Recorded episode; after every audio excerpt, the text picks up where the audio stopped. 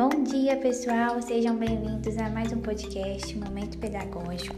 Hoje nós estamos aqui com as nossas convidadas, Eva Vitória, Silmara Raquel, Fabiola e Ana Clara, e nós vamos falar um pouco sobre o curso de Pedagogia, sua constituição e os desafios para pensar sua identidade profissional.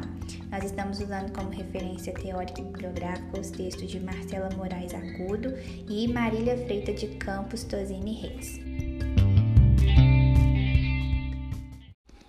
Hoje, então, nós vamos falar sobre a questão da formação do professor e nós vamos abranger um pouco mais a questão da, da formação do professor no Brasil, né? O histórico de formação.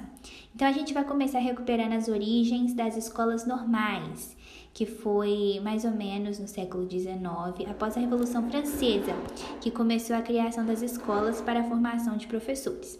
Então, foi nessa época que a gente teve a primeira instituição e o nome de escola normal, e foi proposta pela Convenção em 1794 e ela situava em Paris e começou a funcionar em 1795. E a partir desse momento que se introduz a distinção entre escola normal superior, que era para a formação de professores de nível secundário, e a escola normal, que era também chamada de escola normal primária, que preparava professores de ensino primário. Nessa época também, Napoleão, a conquistar o norte da Itália, instituiu, depois, em 1802, a Escola Normal de Pisa, que era nos, molde, nos moldes da Escola Normal Superior, que era instalada em Paris. Porém, é, no período da recuperação das escolas normais, o termo pedagógico ainda estava sendo relacionado às atividades práticas e não às teorias de educação. Ou seja, pedagógico não era visto como uma ciência, o termo pedagogo não era visto como uma ciência como hoje é visto em uma área profissional. É, antes, o, o, currículo do professor formado na escola normal tinha por base conteúdos da formação básica. E com o advento dos grupos escolares, as escolas normais também tiveram modificações quanto à concepção de ensino, e elas começaram a se basear, a partir de 1890, nas ideias de Froebel, adaptadas à realidade brasileira, que era diferente da visão e da realidade da Europa, né? E nesse processo expansionista, as escolas normais tiveram grandes números de unidades e nas primeiras décadas do século XX, a Igreja exerceu seu poder na educação, mantendo um viés mais religioso, que caracterizava e organizava também suas próprias escolas normais.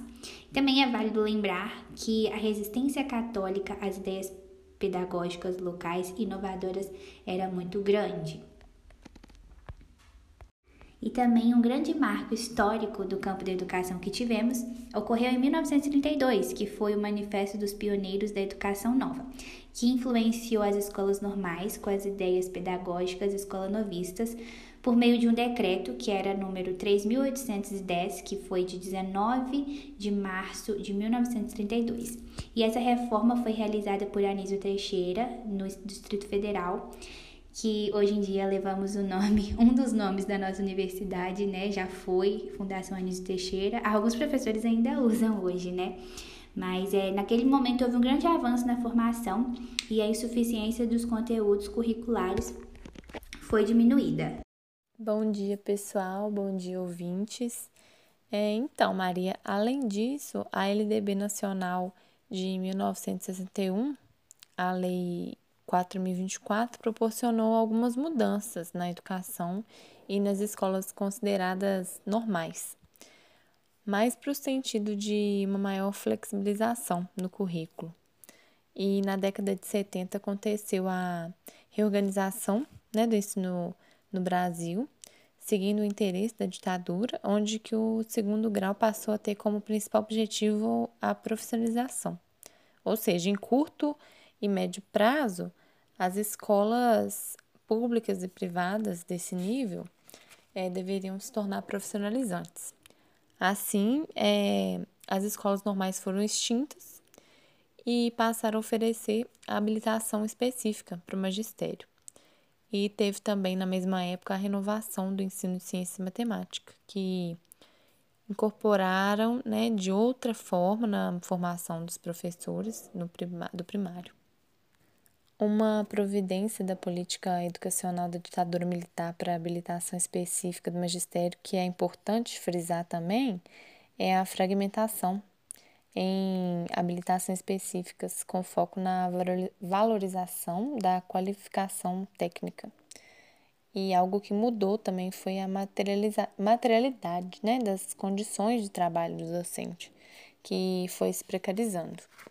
Já no final do período da ditadura, é, houve algumas iniciativas do MEC e da Secretaria Estadual, depois da grande pressão né, por parte dos profissionais da educação, e tentaram a revitalização da formação docente. E assim foram surgindo os centros de formação e aperfeiçoamento do magistério, e já em 1972, visando a recuperação né, das escolas normais. A LDB, mesmo com a oposição né, dos profissionais de educação, se posicionou a favor do Movimento Nacional de Educadores e apoiando o nível superior como formação mínima para os profissionais de educação. Porém, no texto de 1996, é, reconheceu a importância do nível superior, mas admitindo também a formação em nível médio, é, deixando claro os interesses né, político-ideológico. Aí entra o pensamento de Marx, sobre a luta de classe, né? A sociedade organizada sob um modo capitalista de produção, o Estado representado em sua maioria, né? Os interesses da classe dominante. Agora, voltando na formação do pedagogo, é compreensível né, que há a necessidade da formação desses profissionais em nível superior, que apenas a formação em curso técnico é, nas escolas normais não é não eram suficientes, não são, para a sua profissionalização plena, né? Bom dia, pessoal! Agora eu vou falar sobre os dilemas na formação do pedagogo que o texto nos traz. E são eles: quais áreas os profissionais estão habilitados para atuar? Se tem sentido também informar no curso de pedagogia em licenciatura e em bacharelado? E aí, em 1931, é, o primeiro curso de pedagogia obrigatório foi instituído por um decreto elaborado por Francisco Campos, que era um ministro. Em 1939, por meio do decreto-lei número 1190, o curso de pedagogia, né, formando bacharéis e licenciados, também foi instituído. E aí a formação era de 3 mais 1, pois nos três primeiros anos eram formados bacharéis, que eram disciplinas específicas, e no último ano se cursava né, a didática que tinha mais sentido pedagógico. Mas aí a identidade do profissional ainda não estava clara. Esse mesmo decreto indicou que após 1943, apenas os bacharéis em pedagogia poderiam trabalhar como técnicos no Ministério da Educação. E aí foi criado um currículo fechado para pedagogia que não permitia a investigação para temas e problemas da educação.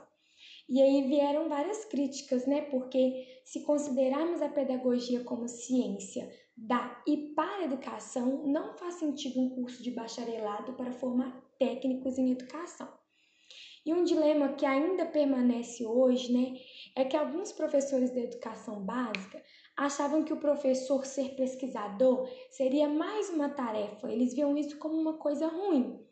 E aí, vários né, é, estudantes, vários teóricos defendiam que o professor deve sim ser pesquisador para poder melhorar as questões de precarização, porque assim ele vai trazer compreensão do que está fazendo e vai estudar a educação.